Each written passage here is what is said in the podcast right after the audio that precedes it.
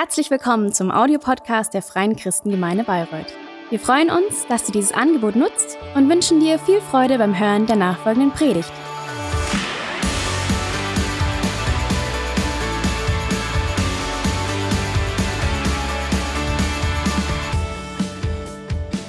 Wir glauben, dass, dass Gott uns gesetzt hat, nicht nur als Britta und mich, sondern als deutsche Kirche Leben zu bringen, wo wir viel Tod gebracht haben als deutsches Volk.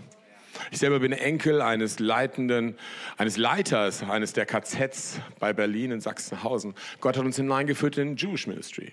Wir helfen gerade Gemeinden zu gründen in Israel, an vielen Orten dieser Welt. Und wirklich, wenn ihr, ihr habt einen Flyer auf eurem Stuhl, bitte nehmt ihn mit, falls ihr in Kontakt bleiben wollt, wir uns riesig freuen. Es geht so eine Kladde rum. Wenn ihr Rundbrief haben wollt, bitte einfach Name klar leserlich reinschreiben und klar leserlich die, E-Mail-Adresse bitte. Dann kriegt, bleibt ihr einfach auf dem Laufenden. Ja, aber wir glauben, dass wir, dass wir viele, viele, viele Tausende von Gemeinden sehen werden. Das hört sich jetzt erstmal groß an. Aber zurzeit haben wir vier, allein vier, über 400 Gemeinde ähm, Gründungsausbilder unterwegs in ganz Europa. Ja, und Gott ist wirklich dabei, was Gewaltiges zu tun. Und ich glaube, dass unsere Berufung als, als deutsche Kirche, es ist ein, ein Segen, in den Nationen zu sein. Da sind wir fest von überzeugt. So, bevor wir in die Predigt gehen, ich muss euch noch ein paar Leute vorstellen. Kannst du mal das Foto draufhauen? Ich habe von meiner Familie gesprochen. Wir haben fünf Kinder, haben äh, 14 Enkel. Also die Älteren sind die Kinder, die Jüngeren die Enkel. Ja, drei Töchter, die haben irgendwann mal drei Brüder geheiratet. Und ihr seht nicht nur eine Familie, die, die begeistert von Jesus ist, sondern was ihr da seht, sind sechs Pastoren. Ihr seht einen Bibelschulleiter, zwei Lobpreisleiter und zwei Missionsleiter. Wir glauben als Familie an Multiplikation, deswegen sind da so viele. Und wir glauben, dass das von Generation zu Generation sich noch mehr multiplizieren sollte. Das Schöne dabei ist, ich hatte das schon mal Freitag erwähnt, ähm, dass äh, meine Frau unfruchtbar ist. Und äh, ich bin so dankbar, dass sie unfruchtbar ist, weil sonst würden die nicht alle aufs, aufs Foto passen. Ja, so, aber aus dieser Unfruchtbaren hat Gott einen ganzen Stamm schon mal herausgeholt. Und dann können wir uns als Christen unfruchtbar fühlen, als Gemeinde unfruchtbar fühlen. Ich habe eine gute Nachricht für euch. Wir dienen dem Gott, der alles fruchtbar macht. Und er möchte das dass wir es sehen. Auf was für eine Art und Weise, was für eine Art und Weise auch immer. Wir sind seit Freitag so, so, eine, so, ein, so einen Weg gegangen, für die, die da waren in der, in der Zeit. Wir haben geguckt am Anfang, okay, was ist eigentlich das Ziel? Habe ich überhaupt ein Ziel? Haben dafür gebetet, dass das Hindernis aus dem Weg geräumt werden, das Ziel nicht zu sehen. Wir sind weitergegangen gestern, da ging es darum, den Menschen zu lieben. Wir sprachen über die Würde des Menschen ist unantastbar. Und jeder Mensch hat das Recht auf Liebe und auf Förderung. Liebe und Förderung.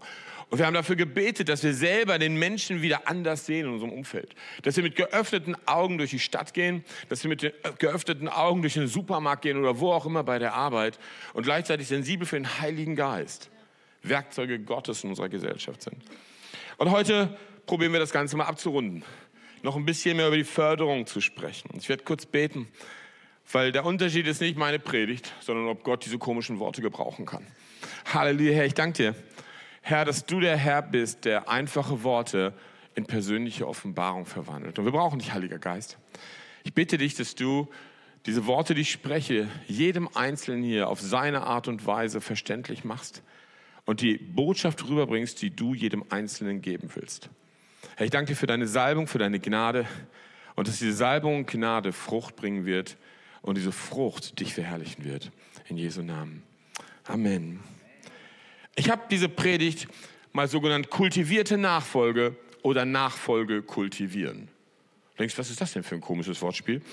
Ja, aber ich erzähle euch mal kurz meine Geschichte. Also ich habe mich bekehrt, ich habe Jesus angenommen, ich war Hooligan. Ich war gerade dabei, einen Afrikaner zu überfallen, habe den zusammengeschlagen, sein Portemonnaie geraubt und dann höre ich eine Stimme. Ich war aber alleine mit dem Afrikaner und diese Stimme sagte, was machst du da? Und ich wusste plötzlich, wie böse ich war. Ich hatte irgendwie schon gehört, dass, dass es Jesus gibt und ich wusste plötzlich, dass es Jesus gibt. Ich hatte ein Problem. Gibt es Christen? Das war wirklich mein Problem. Gibt es diese Menschen, die das leben, was, was in, der, in der Bibel steht? Und ich hatte mich daran erinnert, dass man mir gesagt hatte, dass es diesen Gott gibt, der bedingungslos liebt. Also haben Britta und ich haben uns kurz danach kennengelernt, haben dann auch irgendwann Christen gefunden, die uns erzählt haben, dass Gott wirklich bedingungslos liebt, dass er also sogar mich liebt. Super, dass er mir alles vergibt, was ich gemacht habe am bösen Hammer. Und dann komme ich in die Gemeinde, denke, jetzt werde ich bedingungslos geliebt und diese Christen sagen mir ständig, ich muss mich verändern. Und ich denke, jetzt habe ich ein Problem. Also Gott hat mich gerade angenommen, so wie ich bin. Diese Predigt habe ich die ganze Zeit gehört und kaum bin ich in der Gemeinde, wird wie wild an mir gearbeitet, dass ich mich doch endlich verändere. Ja, und das hat bei mir irgendwie so, eine, so, eine, so, eine, so einen inneren Konflikt hervorgerufen. Und ich wage mal eine, eine provozierende These, provokative These aufzustellen. Und vielleicht trete ich dir damit auf den Fuß. Das mache ich übrigens öfter. Und das tut ab und zu ganz gut. Und ich sage einfach mal, ab und zu kann es sein, dass es uns häufig wichtiger ist, dass der Mensch in eine kultivierte Nachfolge kommt, als dass wir Nachfolge kultivieren. Kann es sein, dass es mir als Christ, uns als Hauskreis, uns als Gemeinde, wie auch immer, wichtiger ist, dass der Mensch eine kultivierte Nachfolge lebt, als dass wir Nachfolge kultivieren. Was will ich damit eigentlich sagen? Wie kann ich diesen Unterschied verstehen? Und das möchte ich heute euch ein bisschen durch die Predigt erklären. Was ist eigentlich, wann ist man eigentlich kultiviert? Das ist ja schon mal eine Grundfrage. Wann ist man eigentlich kultiviert? Also ich habe mal ein bisschen im Internet nachgeguckt. Wikipedia sagt dazu, man bezeichnet jemanden umgangssprachlich als kultiviert im sozialen Kontext, wenn die Person eine verfeinerte, gepflegte Lebensweise hat, die sich an den Wertvorstellungen einer bestimmten sozialen Gruppe oder Schicht orientiert. Andersrum gesagt, du weißt, wie man sich in der Gemeinde benimmt. Okay? Die Zeitung Die Zeit hat in einem Artikel am 30.11.2022 gesagt, ob jemand kultiviert ist, ließ sich noch nie daran messen, wie viele Opern oder Bücher ein Mensch kennt, wenngleich Bildung sehr hilfreich bei Selbstkultivierung sein kann. Oder ob er beim Besteck nach der richtigen Gabel greift. Kultiviert zu sein ist nichts Messbares. Sobald es jemandem attestiert wird, hat es aber etwas Wertendes. Wird es jemandem nicht zuerkannt und das nur implizit, gewinnt es etwas Anmaßendes und Ausschließendes. Uh. Wir sprechen hier vom sozialen Druck. Gruppendruck zum Teil. Und dann habe ich in meiner Naivität mal so weiter nachgedacht, war Jesus eigentlich kultiviert? Das wäre ja jetzt die nächste Frage.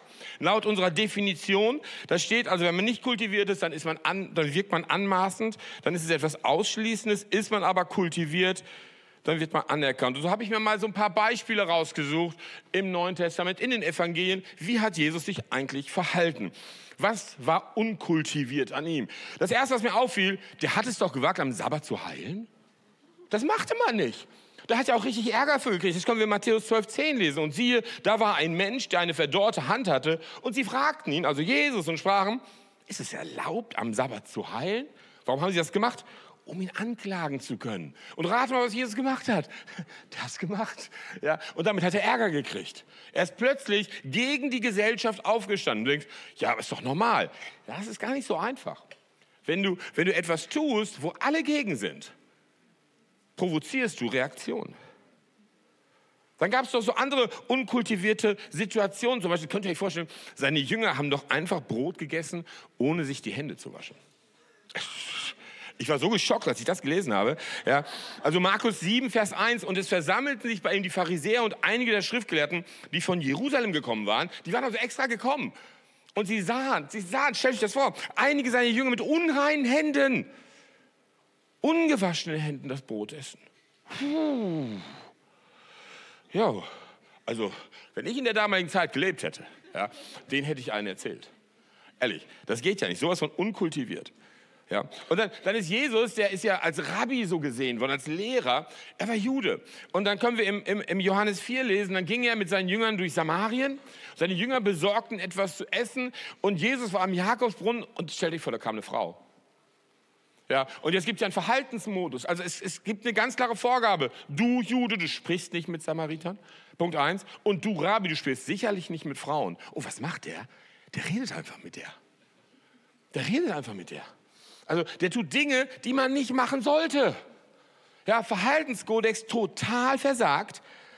Und irgendwie dadurch wirkte das schon ein bisschen ausschließend. Er wurde ja auch irgendwie ausgeschlossen von den Pharisäern, von den Sadduzäern. Das waren übrigens die, die wirklich davon überzeugt waren, dass sie auf dem richtigen Weg sind.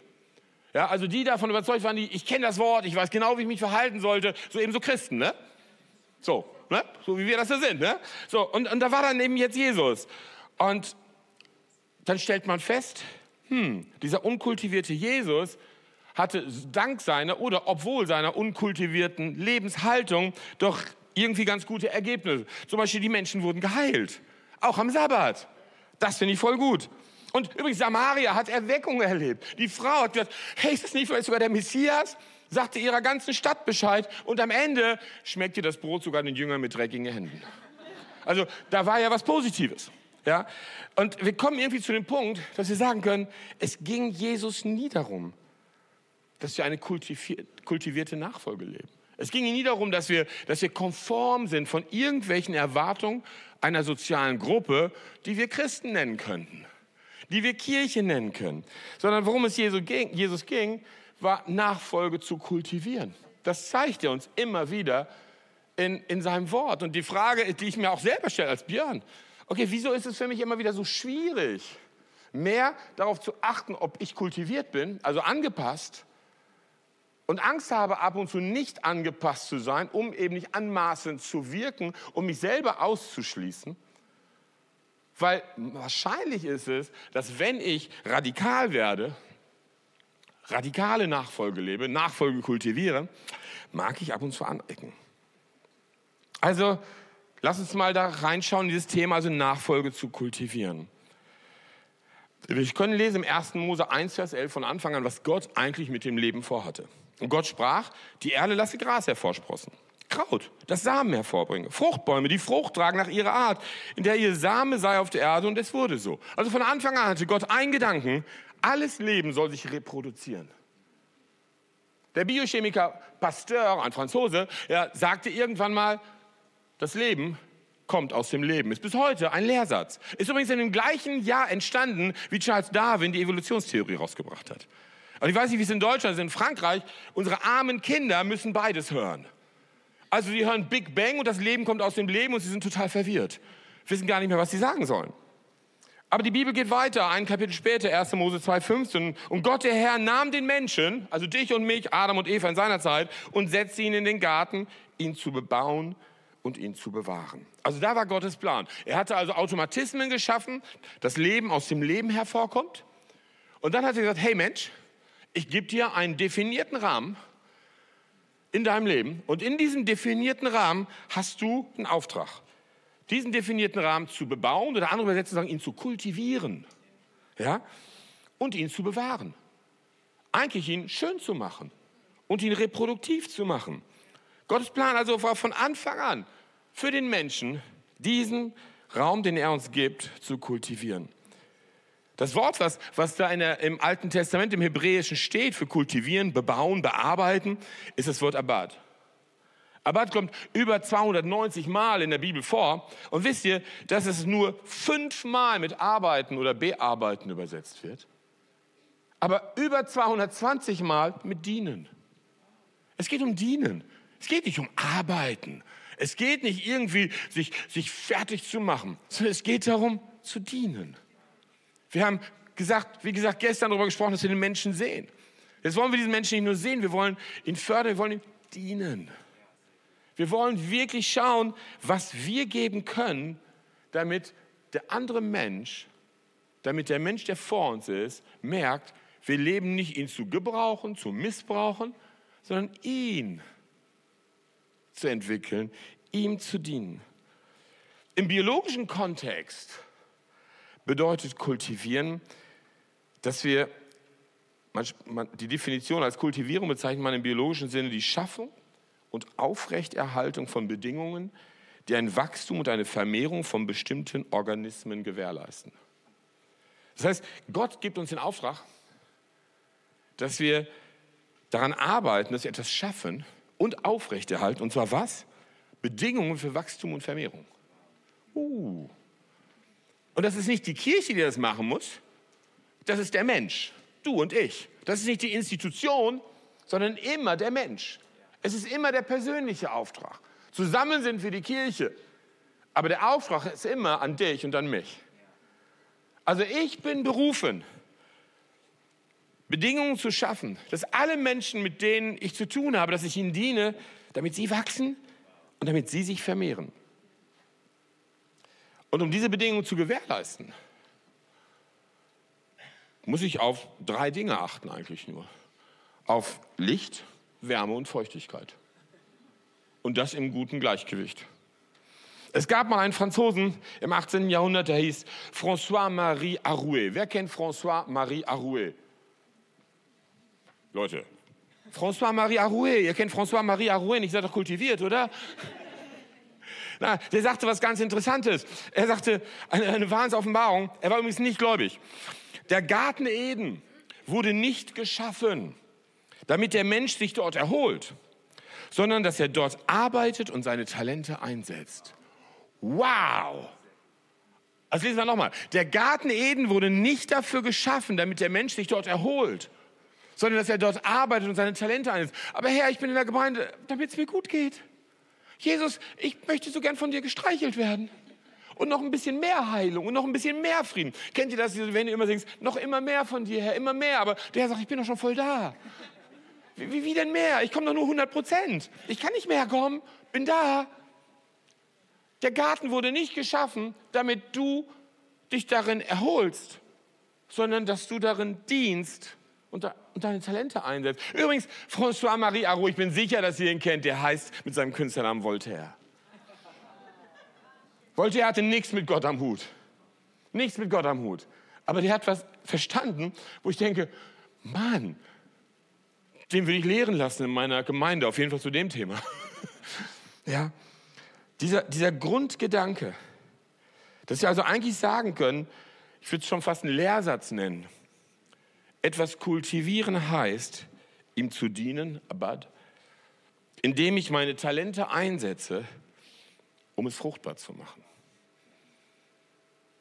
Kultivieren heißt, Menschen zu dienen, indem ich meine Talente einsetze und das was ich vor mir habe, was Gott mir anvertraut, es fruchtbar zu machen. Ich habe gerade gehört, dass wir in vielen Nationen unterwegs sind. Und haben uns so, denke ich, Herr, wie soll ich das alles schaffen? Ganz ehrlich, ich bin momentan Leiter von acht, in acht verschiedenen Werken und Bereichen. Ich weiß nicht, wie ich das schaffen soll. Wir haben diese Gemeinde mit zehn Standorten. Wir haben aber auch, ich leite DCPI in Europa mit über 400 Gemeindetrainern, Gründungstrainern. Ich leite BFP International, alle BFP-Gemeinden im Ausland. Ja, ich leite noch so ein paar andere. Wir haben Crossing Waves, ein Netzwerk mit über 200 Gemeinden in über 20 Nationen. Ja, ich leite dann noch so ein paar andere Sachen. Und ich weiß noch, vor ein, paar, vor ein paar Wochen war ich zu Hause an einem Sonntagmorgen. Ich weiß, das geht ja auch immer so. Ich saß zu Hause und war am Weinen. Ich sage, Herr, wie soll ich das denn schaffen? Ich hatte so Angst davor plötzlich, totale Angst. Ich habe gesagt, Herr, ich habe Angst, dass ich es nicht schaffe, so sehr zu dienen, so sehr zu leben, dass die Qualität dich verherrlicht. Das war meine größte Furcht. Und ich saß da und war am Weinen und war am Weinen wirklich. Und ich dachte, jetzt muss ich gleich in Gottesdienst Mist. Wollte ich gar nicht hin. Und an diesem Tag hatten wir einen Gastsprecher, Bruder Jun. Ich weiß nicht, ob ihr von ihm gehört habt, Heavenly Man. War bei uns in der Gemeinde. Und er kam, ging auf die Bühne zum Predigen mit seinem Übersetzer und hat die Gemeinde überhaupt nicht angeguckt. Stell dir vor, ich komme hier als Sprecher hin und gucke dich die ganze Zeit nur an. Ignoriere ich total, grüße euch nicht und schaue nur dich an. Das war sieben Minuten. Nachweislich sieben Minuten. Ich weiß nicht, was die Gemeinde in der Zeit gemacht hat. Er guckte mich nur an. Und er sagte immer das Gleiche. Hab keine Angst. Hab keine Angst. Hab keine Angst. Und ich glaube, das möchte ich euch heute auch zusprechen. Du hast das vorne vom Gottesdienst das vorgelesen. Jesus sagt seinem Volk Shalom. Friede sei mit dir. Ich habe keine Angst. Hab keine Angst. Wenn du nicht weißt, wie du wie du kultivieren sollst, wenn du nicht weißt, wie du mit diesen Menschen, wie du sie fördern sollst, wie du sie entwickeln sollst, vermehren sollst. Hab keine Angst. Weil der Geist Gottes ist da. Und ich habe gesagt, okay, Herr, wow. Ich hatte gehofft, dass er mir sagt, okay, du kannst das ablegen und das ablegen und das ablegen. Und er sagt einfach nur, hey, hab keine Angst. Und wisst ihr was? Da blieb nur noch eine Möglichkeit. Ich habe den ganzen Sommer damit verbracht, Menschen zu suchen, in die ich mich noch mehr investieren kann. Und jetzt sind wir zwei Monate später und alle diese Bereiche haben Teams mit Leitern. Und ich habe nur noch Menschen, denen ich diene, damit ich sie entwickle und sie vermehre. Entwickeln und vermehren. So entsteht übrigens auch Gemeindewachstum, Gemeindemultiplikation. Es ist immer das Gleiche. Also, was ist meine Aufgabe, was ist unsere Aufgabe in diesem Auftrag Gottes zu kultivieren? LWW, Licht, Wärme und Wasser. Licht, Wärme und Wasser. Im Gleichgewicht wirklich den Menschen zu geben. Das erste Punkt ist das Licht. Und die Bibel sagt, dass Jesus das Licht der Welt ist. Ja, Johannes 8, Vers 12. Wiederum nun redete Jesus zu ihnen und sprach, ich bin das Licht der Welt. Wer mir nachfolgt, wird nicht in der Finsternis wandeln, sondern wird das Licht des Lebens haben. Und das, das Schöne an diesem Vers ist, den hast du vielleicht schon mal gehört, aber das Schöne an diesem Vers ist, es geht, ich muss das gar nicht machen. Ich muss gar nicht die Antwort haben. Ich muss die Menschen nur ans Licht führen. Nicht hinters Licht, ans Licht. Okay? Ich muss sie zu Jesus führen. Es geht nur um Jesus. Ich muss sie da und das Licht von Jesus, was macht das, was Licht immer tut? Licht schenkt Perspektive. Licht gibt Sicherheit. Licht gibt Orientierung. Ja, es gibt so viele Punkte, die man definieren könnte. Und wie kann ich dienen? Ich habe ein Problem. Jesus. Ich habe Angst. Jesus. Ich weiß nicht, was ich machen soll. Jesus. Ich kann es dir nicht sagen. Ich kann es dir einfach nicht sagen. Du musst, du musst Jesus begegnen. Das ist das Einzige, was ich dir sagen kann. Du, du sitzt da vielleicht heute und denkst, ich weiß nicht mal, was mein Garten ist. Jesus. Ich kann es dir nicht anders sagen. Ich werde dir den Garten nicht geben können. Ich kann dir deine Definition nicht geben, aber Gott hat sie schon. Jesus. Und das Einzige, was wir, was wir, was wir geben können und wie wir uns investieren können und dienen können, damit Menschen wachsen und sich vermehren, die Bedingungen gut sind, ist immer nur Jesus. Und du sagst vielleicht, ich bin noch nicht reif genug. Jesus. Du brauchst nicht reif zu sein, um auf Jesus zu schauen, so nur so nebenbei. Jesus ähm, auf Griechisch, Hebräisch und so weiter, ganz egal, Jesus. Menschen hineinführen und zeigen, dass es nur einen Messias gibt. Nicht ich bin der Erlöser, nicht du bist der Erlöser. Jesus. Ist doch relativ einfach, oder? Also Licht haben wir schon mal drin. Da brauchen wir Wärme. Wärme, meiner Ansicht nach, kommt aus Liebe. Liebe bewirkt Wärme beim Menschen. Wenn ich geliebt werde, dann fühle ich mich warm. Herzlichst empfangen. Matthäus, äh, Römer 5, Vers 8 sagt, Gott dabei weiß seine Liebe zu uns darin, dass Christus, da wir noch Sünder waren, für uns gestorben ist. Also diese bedingungslose Liebe. Ich möchte Menschen Annahme geben und nicht ihnen Korrektur. Ich möchte nicht, dass sie kultiviert sind, sondern ich möchte ihre Nachfolge kultivieren. Dass sie verstehen, dass Jesus sie wirklich so angenommen hat. Und wenn Jesus meint, wie es in der Bibel steht, dass er das Werk in uns vollendet bis zum Tag Christi, auf Hoch der Tag, wo du entweder zu ihm gehst oder er dich holt, hat er scheinbar Zeit. Das beruhigt mich sehr. Das heißt, ich muss heute nicht perfekt sein. Ja, deine Reife wird nicht dadurch zum Ausdruck gebracht, dass du perfekt bist, sondern dass du weißt, wo das Licht ist, und dass du von ihm selber die Wärme empfangen hast und sie den Menschen geben kannst. Und plötzlich muss man nicht mehr so mit dem Finger zeigen du musst aber, du solltest aber. Ich habe eine gute Nachricht. Die Wärme Gottes verändert uns. Und zwar in dem Rhythmus, den jeder annehmen kann. Bei manchen geht es schneller, bei anderen dauert es länger. Wo ist das Problem? Wo ist das Problem? Gott kennt keine Zeit. Du kennst Zeit. Ich werde irgendwann mal vor dem Herrn stehen und sage, Herr, du hast nie Zeitdruck gehabt. Warum nicht? Weil er ist der Ewige. Und ewig heißt keine Zeit vor Gott. Deswegen können in der Bibel so komische Sachen stehen wie ein Tag und tausend Jahre, alles gleich. Ich empfinde das nicht so. Aber er empfindet das so. Das heißt, für ihn ist, der hört zur gleichen Zeit alle meine Predigten. Das ist irre. Ich weiß nicht, wie er das macht, ja, aber es ist immer im Jetzt. Ja? Er, er sieht zur gleichen Zeit alle meine Sünden und alle meine Bußen. Hammer, weil er immer im Jetzt ist. Er ist der Ewige. Okay? Und von daher hat er Zeit. Und ab und zu müssen wir verstehen, dass er Zeit hat. Und wir müssen uns auch Zeit erlauben. Entwicklungszeit. Es ist nicht immer einfach, gerade in schweren Zeiten. Da wünscht man sich, dass es das alles sehr, sehr schnell geht. Wir leben in einer, in einer Gesellschaft mit Erwartungsdruck ist immer sehr, sehr schnell. Aber wenn wir mal ein bisschen rauskommen da, dann merken wir, wie erholsam das ist. Ich wohne, wir wohnen im Zentrum von Marseille. Jedes Mal, wenn wir in der Natur sind und feststellen, Druck fällt ab. Weil im Stadtzentrum von Marseille ist es echt hektisch. Und dann bist du draußen und denkst, wow, kann das entspannt sein. Die Wärme, die Wärme bringt uns genau dahin. Haben wir gestern darüber gesprochen. Siehe den Menschen, wie er ist und gehe auf ihn zu. Und dann kommen wir zum letzten Part der Feuchtigkeit. Wasser. Nachdem wir Licht und Wärme geben, muss gut begossen werden, aber eben richtig begossen. Weil wenn wir zu viel begießen, ersäuft die Pflanze. Wenn wir zu wenig begießen, trocknet sie aus. Ja, also das Gleichgewicht. Wie viel kann ein Mensch eigentlich aushalten? Auch von dem Wasser, und das ist ja interessant, ist in der Bibel ja ein Symbol von Wort und Geist. Und ab und zu kann auch das eine Überdosis haben oder eine Unterdosis. Wir müssen genau wissen, in welchem Rhythmus ein Mensch das Wasser eigentlich gebrauchen kann und sich mit dem Wasser entwickeln kann. Okay? So, wenn dann das steht in Matthäus 28, 19, 20, geht nun hin und macht alle Nationen zu Jüngern und tauft sie auf den Namen des Vaters und des Sohnes und des Heiligen Geistes und lehrt sie alles zu bewahren, was ich euch geboten habe. Und siehe, ich bin bei euch alle Tage bis zur Veränderung des Zeitalters.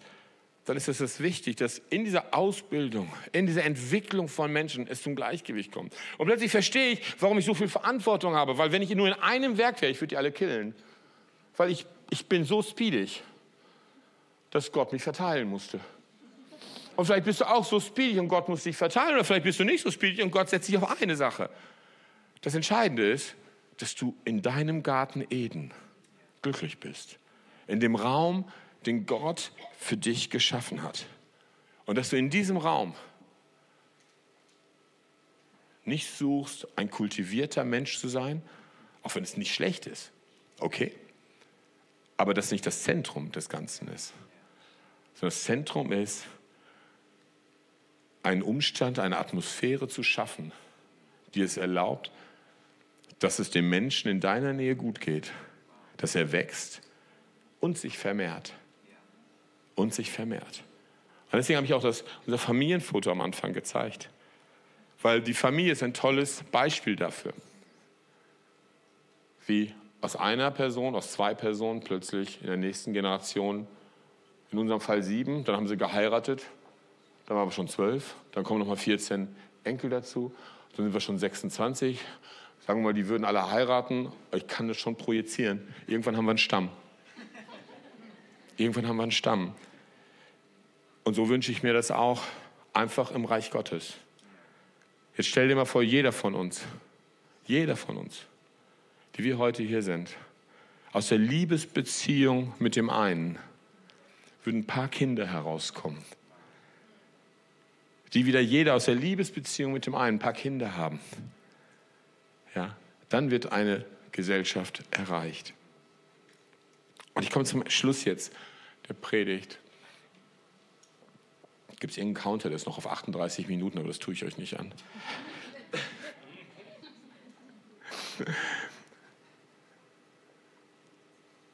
Es ist eine persönliche Entscheidung um mal ganz ehrlich in sich hineinzugucken. Schau mal kurz in deinem Herzen mit der Frage der kultivierten Nachfolge. Wie viel Energie, wie viel Gedanken steckst du eigentlich da hinein, vielleicht nicht gut genug zu sein? Erwartungen nicht zu erfüllen, ob die gestellt werden oder nicht, oder ob du sie nur empfindest. Erwartungen von Gott, Erwartungen von Menschen, und ich glaube, dass, dass Gott dich davon frei machen möchte heute. Und wie macht er uns frei davon? Indem wir eine Entscheidung treffen. Die Bibel nennt das Buße. Das ist, so, das ist doch keine Sünde, wenn ich mich bemühe, gut zu sein. Ja und nein. Nein, weil es ist immer gut, sich zu bemühen. Ja ist, wenn das ein Joch wird. Wenn es ein Joch wird, das sich davon abhält, andere Dinge zu tun. Wenn es so ein Energiesauger wird. Und das dich klein hält du ständig an dir zweifelst, du dir Dinge nicht zutraust, dann, dann sagt der Herr, dann sollten wir Buße tun, weil Sünde ist ja nicht etwas Böses tun, sondern Sünde heißt, das Ziel zu verfehlen. Das ist der genaue Sinn von Sünde. Also Gott hat eine Idee für mich. Das, die Idee, für, die Gott für mich hatte, ist, Björn, du hast ein Umfeld und das solltest du kultivieren. So, und ich bin mehr mit mir beschäftigt, dass ich gut angepasst bin. Dann habe ich das Ziel verfehlt. Und dann ist die Buße, Herr, vergib mir. Ich will mich nicht damit zu viel auseinandersetzen, wie ich mich verhalte, sondern ich will mich damit auseinandersetzen, wie ich Licht, Wärme und Wasser zu den Menschen meines Umfelds bringe. Ich will dienen. Ich will mich darauf konzentrieren, nicht darauf konzentrieren, dass du mir dienst oder Menschen mir dienen, weil ich Bedürfnisse habe. Ich will mich darauf konzentrieren, den Menschen zu dienen, egal in welchem Zustand ich bin. Und ich schließe, bevor wir beten, mit einfach mit dem Zeugnis ab. Vor einigen Jahren bin ich eingeladen worden, da waren zu sechs verschiedenen Meetings hier in Deutschland. Heilungsveranstaltungen. Es war eine Zeit, wo wir sehr, sehr viel Heilung sahen. Ich selber war kleiner als meine Frau, weil ich hatte solche Rückenprobleme, vor Schmerzen, ich konnte nicht gerade stehen. Also sie ist 1,58 Meter, ich bin 1,88 Meter, es war schwierig kleiner zu sein, aber ich war kleiner. So habe hab ich diese Einladung angenommen. Ich habe nicht gesagt, hey, ich kann nicht, ich habe Schmerzen. Ich habe mich ins Auto gesetzt und ich habe die gesamte Fahrt von 13 Stunden geheult vor Schmerz. Und ich habe gesagt, Herr, ich mache es trotzdem. Wenn du das sagst, das zu machen, machen wir es doch einfach. Und wisst ihr was? Es war wunderbar. Jede Veranstaltung, die Kranken kamen nach vorne, 100 Prozent sind geheilt worden. Alle. Die haben alle Party gemacht. Der einzige, der krank blieb, war ich. Ich bin mit den gleichen Tränen wieder nach Hause gefahren. Und ich habe in dieser Situation etwas gelernt. Ich habe danach gesagt, solange ich den kleinen Finger bewegen kann, werde ich ihn auf wen auch immer auflegen. Weil die Umstände meines Lebens werden niemals die Wahrheit des Wortes Gottes in Frage stellen.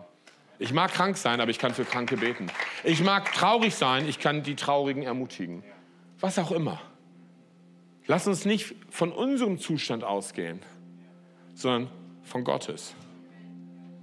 Weil wir nicht gut kultiviert sein müssen, damit wir ihm dienen können.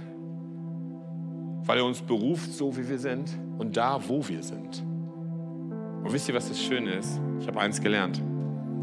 Wenn ich mich auf, darauf konzentriere, Nachfolge zu kultivieren, werde ich verändert. Und plötzlich die, die mich vorher kritisiert haben, mögen mich plötzlich. Weil irgendwas sich bei mir geändert hat. Warum? Weil Gott ja in mir wirkt. Der wirkt ja nicht nur durch mich. Aber ich muss mich gar nicht so sehr auf das Gott in mir wirken konzentrieren. Und lass uns vielleicht unsere Augen zumachen. Ich möchte dich einladen, dass du mal ganz kurz in diesen Spiegel schaust. Heiliger Geist, ich bitte dich, dass du uns jetzt unsere Realität mal kurz vor Augen hältst. Wie weit bin ich damit beschäftigt, mich selber zu beurteilen? Zeig es mir, Herr. Zeig mir, wo ich wegen meinem Selbsturteil, meinem Selbstbild, ich mir Dinge eigentlich nicht zutraue. Wegen meinem Selbstbild ich Dinge zurückhalte. Dass mein Glauben kleiner hält. Weil ich denke, ich bin nicht gut genug. Weil ich denke, ich bin nicht reif genug. Oder was auch immer. Und wenn du merkst, dass dass dich das betrifft. Dass du da bist. Und du sagst, das möchte ich ändern. Kann ich dich bitten, einfach deine Hand zu heben, wo du bist, dass ich für euch beten kann von hier vorne? Danke, danke. Oh ja, es sind ganz viele. Ja, danke. Jetzt einfach eure Hände oben für den Herrn. Heiliger Geist, wir laden dich jetzt ein. Wir bitten dich, vergib uns. Vergib uns. Wir möchten das Ziel wieder gerade rücken. Ich bitte dich in Jesu Namen, Herr, befreie meine Geschwister von einem falschen Joch. Ich bitte dich, dass du sie jetzt berührst und ihnen zeigst, wie wertvoll sie sind in deinen Händen, in deinem Blick. Und dass du ihnen sagst, meine Gnade genügt dir. Meine Gnade genügt dir. Meine Gnade genügt dir. Du kennst das Licht, komm zum Licht. Du kennst die Wärme, empfange meine Liebe. Und lass dich immer wieder bewässern von meinem Wort und meinem Geist. Denn auch du stehst in Blüte und sollst nicht austrocknen und sollst nicht ertrunken werden, sondern wunderbar gemacht sein. Und ich segne euch. Ich segne euch, Nachfolge zu kultivieren. Ich segne euch mit der Gnade, Menschen zu dienen, mit euren Talenten, mit deinen Talenten, damit diese sich entwickeln und vermehren. Das bete ich in Jesu Namen. In Jesu Namen. Amen.